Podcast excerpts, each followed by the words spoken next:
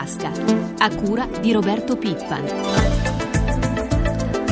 Buongiorno a tutti i nostri ascoltatori da Roberto Zampa. In attesa di un accordo europeo per il salvataggio della Grecia dal fallimento sui debiti sovrani e sui bilanci bancari, tra tentennamenti e indecisioni varie, specialmente da parte tedesca, le borse hanno ricominciato, ahimè, a perdere terreno. Ne parleremo tra poco, 7.37 30 secondi, partiamo col tema che forse sta più a cuore a tutti noi, ovvero il tema dell'occupazione.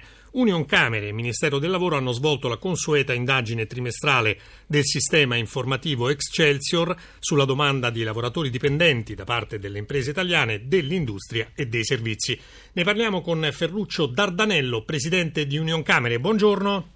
Buongiorno a tutti voi. Allora Dardanello, avete pubblicato dei dati che sembrano disegnare un quadro abbastanza stagnante sul fronte occupazione. Per l'ultimo trimestre dell'anno gli imprenditori italiani prevedono 91.800 assunzioni con un calo di circa 2.000 unità rispetto allo stesso periodo del 2010. Che interpretazione date a questi numeri? Beh, è un'Italia che arranca la nostra, è un'Italia che sta pedalando in salita anche sul piano occupazionale, ben inteso, ma tutto sommato eh, la vera realtà sta sta annunciando all'interno del nostro paese non trova poi drammaticamente una situazione molto diversa da quello del 2010. È vero che sono 2.000 eh, occupati in meno eh, riguardo gli stessi identici mesi del 2010, ma in un contesto generale dicono che tutto sommato l'Italia sta tenendo in questa direzione ed anzi io credo ci sono delle novità perlomeno per quanto riguarda i giovani che possono in questo momento trovare eh, grazie anche alla particolare momento della nostra stagionalità. Ci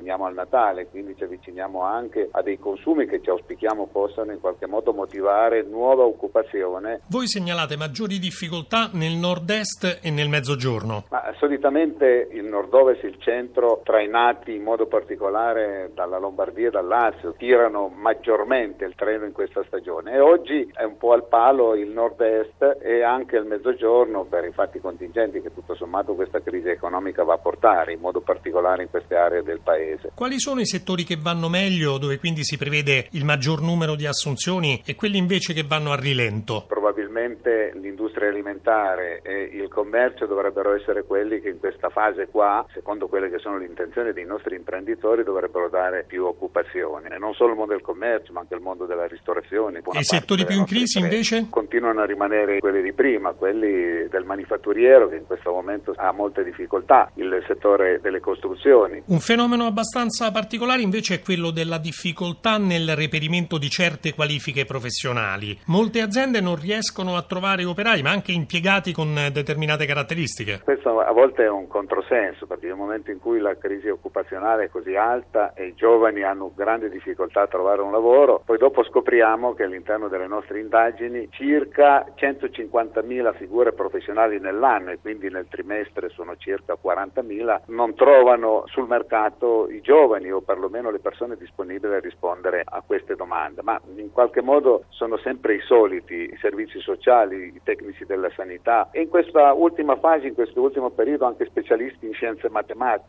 in scienze fisiche, naturali, dicevamo prima dei cuochi dei camerieri e poi come sempre gli operai specializzati metalmeccanici. Quindi io credo che ci sia bisogno anche che i nostri giovani a volte sappiano adattarsi maggiormente a quelle che sono le opportunità che il mercato offre. A volte c'è un po' una ritrosia ad avvicinarci magari a qualche lavoro un po' più umile, cercando sempre il massimo e siamo in una stagione dove in questo momento è opportuno che tutti abbiano la consapevolezza che trovare un lavoro e garantirsi un lavoro è già un grande successo anche per le famiglie, non soltanto per i singoli, i singoli soggetti.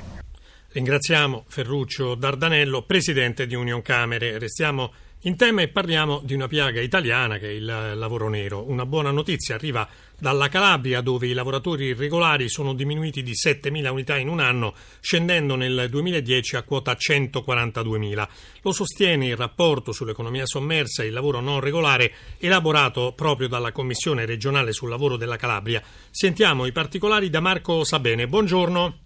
Eh sì, buongiorno. I dati di cui tu stavi parlando sembrano apparentemente insignificanti perché forse 7.000 unità in un anno non sono un numero così imponente, ma anche seguendo un po' la linea del report del 2010 ci troviamo forse di fronte a una strutturazione di un miglioramento delle condizioni lavorative in Calabria. Ne parliamo con Benedetto Di Jacovo, il presidente della Commissione regionale della Calabria per l'emersione del lavoro non regolare. Buongiorno Presidente.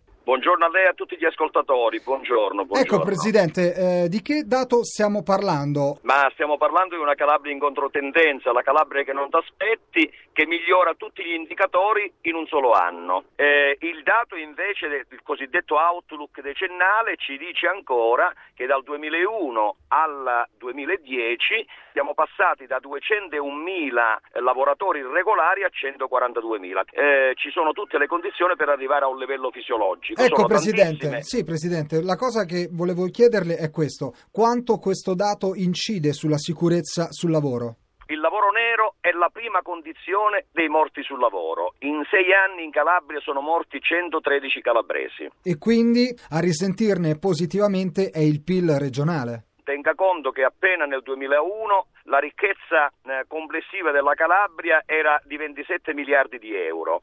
Oggi siamo a 34 miliardi di euro. Nel solo 2009 abbiamo recuperato 180 milioni di evasione. Quanto la malavita incide sul sommerso? La malavita nelle regioni meridionali è un aggravante sul sommerso, ma non è la causa principale. Spesso è più la convenienza fra un imprenditore e un lavoratore che magari ha già un lavoro e pensa di fare un lavoro scoperto e quindi in nero. Quindi questa coincidenza di piccoli interessi fra un imprenditore e un lavoratore porta alle irregolarità nel mercato del lavoro, che è cosa diversa dal lavoro nero. Ringrazio ancora il presidente Di Jacovo e per ora è tutto, ti restituisco la linea. Grazie anche a Marco Sabene. La crisi colpisce quasi tutti i settori tranne il lusso. Già il 2010 era stato un anno record per i consumi mondiali dei prodotti di alta gamma, con le vendite oltre i livelli del 2007. Ora il preconsuntivo 2011 dà nuovo slancio al comparto. Lo dice l'Osservatorio Alta Gamma 2011 realizzato da Bain Co. Andrea Silla. Buongiorno, nel nero della crisi c'è chi può sorridere. Il settore del lusso e della moda italiana sta andando a gonfie vele. Già nel 2010 aveva superato i livelli pre-crisi, ma il 2011 è stato un altro anno di grande crescita, soprattutto per i grandi marchi. Pelli e calzature guidano il boom, seguiti da gioielli e orologi. Cina, Russia e Brasile invece sono i mercati che crescono di più e tutto il settore oggi finalmente può dire siamo noi il motore di cui l'Italia ha bisogno per tornare a crescere. Sentiamo Armando Branchini della Fondazione Alta Gamma. Il settore del lusso è stato l'ultimo a entrare in crisi nel 2008, è stato il primo ad uscirne nel 2010 che è stato inaspettatamente un anno record. Il 2011 si avvia ad essere il nuovo anno record con più di 190 miliardi di euro di consumi. Anche in un periodo di crescita crescita si può vedere di migliorare quello che non va. Punto primo, secondo gli stilisti le aziende italiane vanno sostenute, abbassando le tasse e favorendone lo sbarco all'estero. Santo Versace. Le aziende che esportano, e questo settore esporta oltre l'80%, sono aziende che quindi hanno maggiori costi, maggiori rischi perché si confrontano con tutti i mercati mondiali. Andrebbero aiutate in maniera intelligente, riducendo il carico fiscale in proporzione all'esportato. Il Made in Italy funziona oggi soprattutto per chi vende fuori dall'Italia. È tempo, dicono gli addetti ai lavori, di investire sul turismo per convincere gli stranieri a venire in Italia. Questo rilancerebbe totalmente la nostra economia. Leonardo Ferragamo. Abbiamo un patrimonio di ricchezza ricchezza di valori e di cultura che tutto il mondo ci invidia, non possiamo pensare di continuare a darlo per scontato. Il turismo è il nostro petrolio, però dobbiamo andarcelo a vendere. E ora la previdenza. Introdotti dal legislatore nel 2005, i fondi pensione integrativi in Italia non sono mai decollati. Si stima che solo il 20% dei lavoratori del settore privato aderisca ad un fondo. Questi accantonamenti serviranno ad integrare la pensione, che, ricordiamolo, per i giovani di oggi si prevede coprirà solo la metà dell'ultimo stipendio. Sulla spinosa questione, Amalia Carosi ha intervistato Nino Foti, presidente di Previdenza Italia. Il Comitato per la promozione e lo sviluppo della previdenza della Camera ha lanciato una proposta per garantire stabilità ai fondi fondi pensione e utilizzarli per lo sviluppo dell'economia italiana. Onorevole Nino Foti, presidente di Previdenza Italia, cosa proponete? Noi nella Costituzione stessa del Comitato, che è stato stimolato da una risoluzione della Commissione Lavoro della Camera che ha dato al governo che ha preso l'impegno proprio a promuovere la diffusione dei fondi complementari che come sapete sono quei fondi che si aggiungono all'asse principale, quello del primo pilastro delle pensioni, proprio per fare sì che in una situazione che vedrà nel prossimo futuro ridotto la pensione dei nostri giovani di adeguare eh, a questo. Quindi è una proposta che fa sì che i fondi complementari possano essere messi insieme anche per scopi sociali pubblici. Quali potrebbero essere questi scopi e quali progetti finanziati con questo fondo pensione? Intanto noi chiediamo che vengano messi insieme questi fondi con uno strumento tecnico sia anche di garanzia non solo per i fondi stessi ma anche per i fondi pensionati ma che abbia una garanzia dello Stato, quindi una remunerazione adeguata affinché si possano fare questi investimenti pubblici e noi riteniamo possano essere le opere pubbliche necessarie al Paese o parte di esse in un momento di scarsità di risorse finanziarie. Perché fino ad oggi ha aderito ai fondi pensioni solo il 20% di, di tutta la potenziale platea? Guardi, il, il 20% di, di, coloro i quali lavorano in un posto fisso, eh, l'equivalente di raccolta è 83 miliardi circa, che non è nemmeno una grande cifra, se consideriamo se ci fosse il 100% sarebbero 300 miliardi, ma consideri che negli altri paesi, questo che in Italia è solo il 4,1% circa del, del PIL, negli altri paesi il, i fondi pensioni, come penso ai Paesi Bassi, che naturalmente è un'eccellenza, è il 126% del PIL, per cui questo è un, un progetto che vede una promozione fra pubblico e privato, fra le istituzioni e il mondo privato, affinché anche in Italia si possa avere una maggiore speranza per il futuro. A proposito della possibilità di realizzare grandi opere pubbliche in anticipo rispetto ai tempi previsti, ieri la SAT, Società Autostrada Tirrenica, ha dato il via ai lavori proprio della tanto attesa autostrada tirrenica nel tratto laziale da Tarquinia a Civitavecchia Nord. Fausto Pace. I lavori cominceranno subito. La spesa prevista è di 100 milioni di euro per realizzare il primo tatto della nuova autostrada tirrenica da Civitavecchia a Tarquinia, una ventina di chilometri. Termine dei lavori, ha detto Altero Matteoli, ministro dei lavori pubblici, il 2014. A Tarquinia c'è stata la cerimonia di inaugurazione ufficiale di questo primo tronco dell'arteria che collegherà Civitavecchia a Livorno. Un tracciato che in gran parte ricalca quello attuale. Ci saranno solo alcune modifiche e ristrutturazioni per mettere in sicurezza il tracciato. Alla alla cerimonia in comune a Tarquinia ci sono le massime autorità provinciali di Viterbo, parlamentari, assessori regionali e amministratori locali. All'inizio il progetto fu a un bivio, costruire una nuova autostrada oppure sfruttare l'attuale tracciato che ha già barriere di divisione tra carreggiate. Gli imprenditori agricoli della zona si opposero a un nuovo tracciato perché avrebbe tolto loro alcune centinaia di ettari di terreno coltivabile.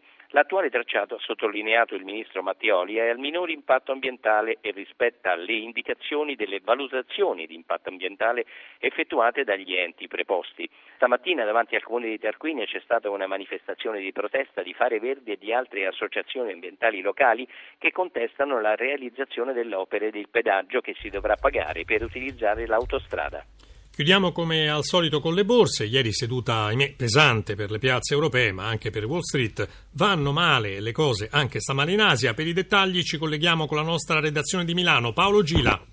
Buongiorno da Milano, segnali di ribasso giungono dall'estremo oriente con Tokyo che si appresta a chiudere con un calo intorno al punto e mezzo, l'indice Nikkei segna meno 1,49%, più pesante il bilancio a metà seduta per Hong Kong dove l'indice Hang cede oltre 3 punti percentuali segnando meno 3,23%. Ieri è stata una giornata negativa per Wall Street, il Dow Jones ha chiuso meno 2,13%, il Nasdaq a meno 1,98, tutte deboli le piazze europee, Milano la peggiore meno 2,30, Londra ha segnato un calo dello 0,54, Parigi dell'1,61, Francoforte dell'1,81%. Gira, il tema principale resta quello dei debiti sovrani, ecco, continuano a pesare soprattutto i dubbi tedeschi su questo benedetto piano salva stati. Sì, ieri ci sono state le dichiarazioni del ministro Wolfgang Schauble e poi di Angela Merkel, i vertici della politica Repubblica Tedesca stanno eh, dando questa indicazione secondo cui il Consiglio europeo che finirà domenica 23 ottobre non partorirà alcuna soluzione per guarire le difficoltà derivanti dal debito sovrano in Europa ed è stata questa dichiarazione, questa doccia fredda a raggelare tutti i mercati. Ecco, a questo proposito, dacci un po' il cambio euro-dollaro e soprattutto lo spread, ovvero il differenziale di rendimento tra i nostri BTP decennali italiani e i Bund decennali tedeschi. Ecco, intanto ricordo che le previsioni di apertura per l'Europa sono negative, anche Milano è vista in avvio di contrattazione con un calo di mezzo punto, euro-dollaro 1,3770, differenziale lo spread tra BTP e Bund a 372 punti base. Grazie Gila, per la, gli approfondimenti finanziari vi ricordo la nostra rubrica Questione di Borsa in onda subito dopo il GR1 delle 10. Per fare domanda all'esperto potete chiamare il numero verde 800 555 941 tra le 8.30 e le 9. Ringraziamo Francesca Librandi per l'assistenza al programma, la pagina economica si ferma qui, prima di tutto continua invece con Pietro Plastina e i suoi ospiti. Buon proseguimento d'ascolto con i programmi di Radio 1 da Roberto Zampa.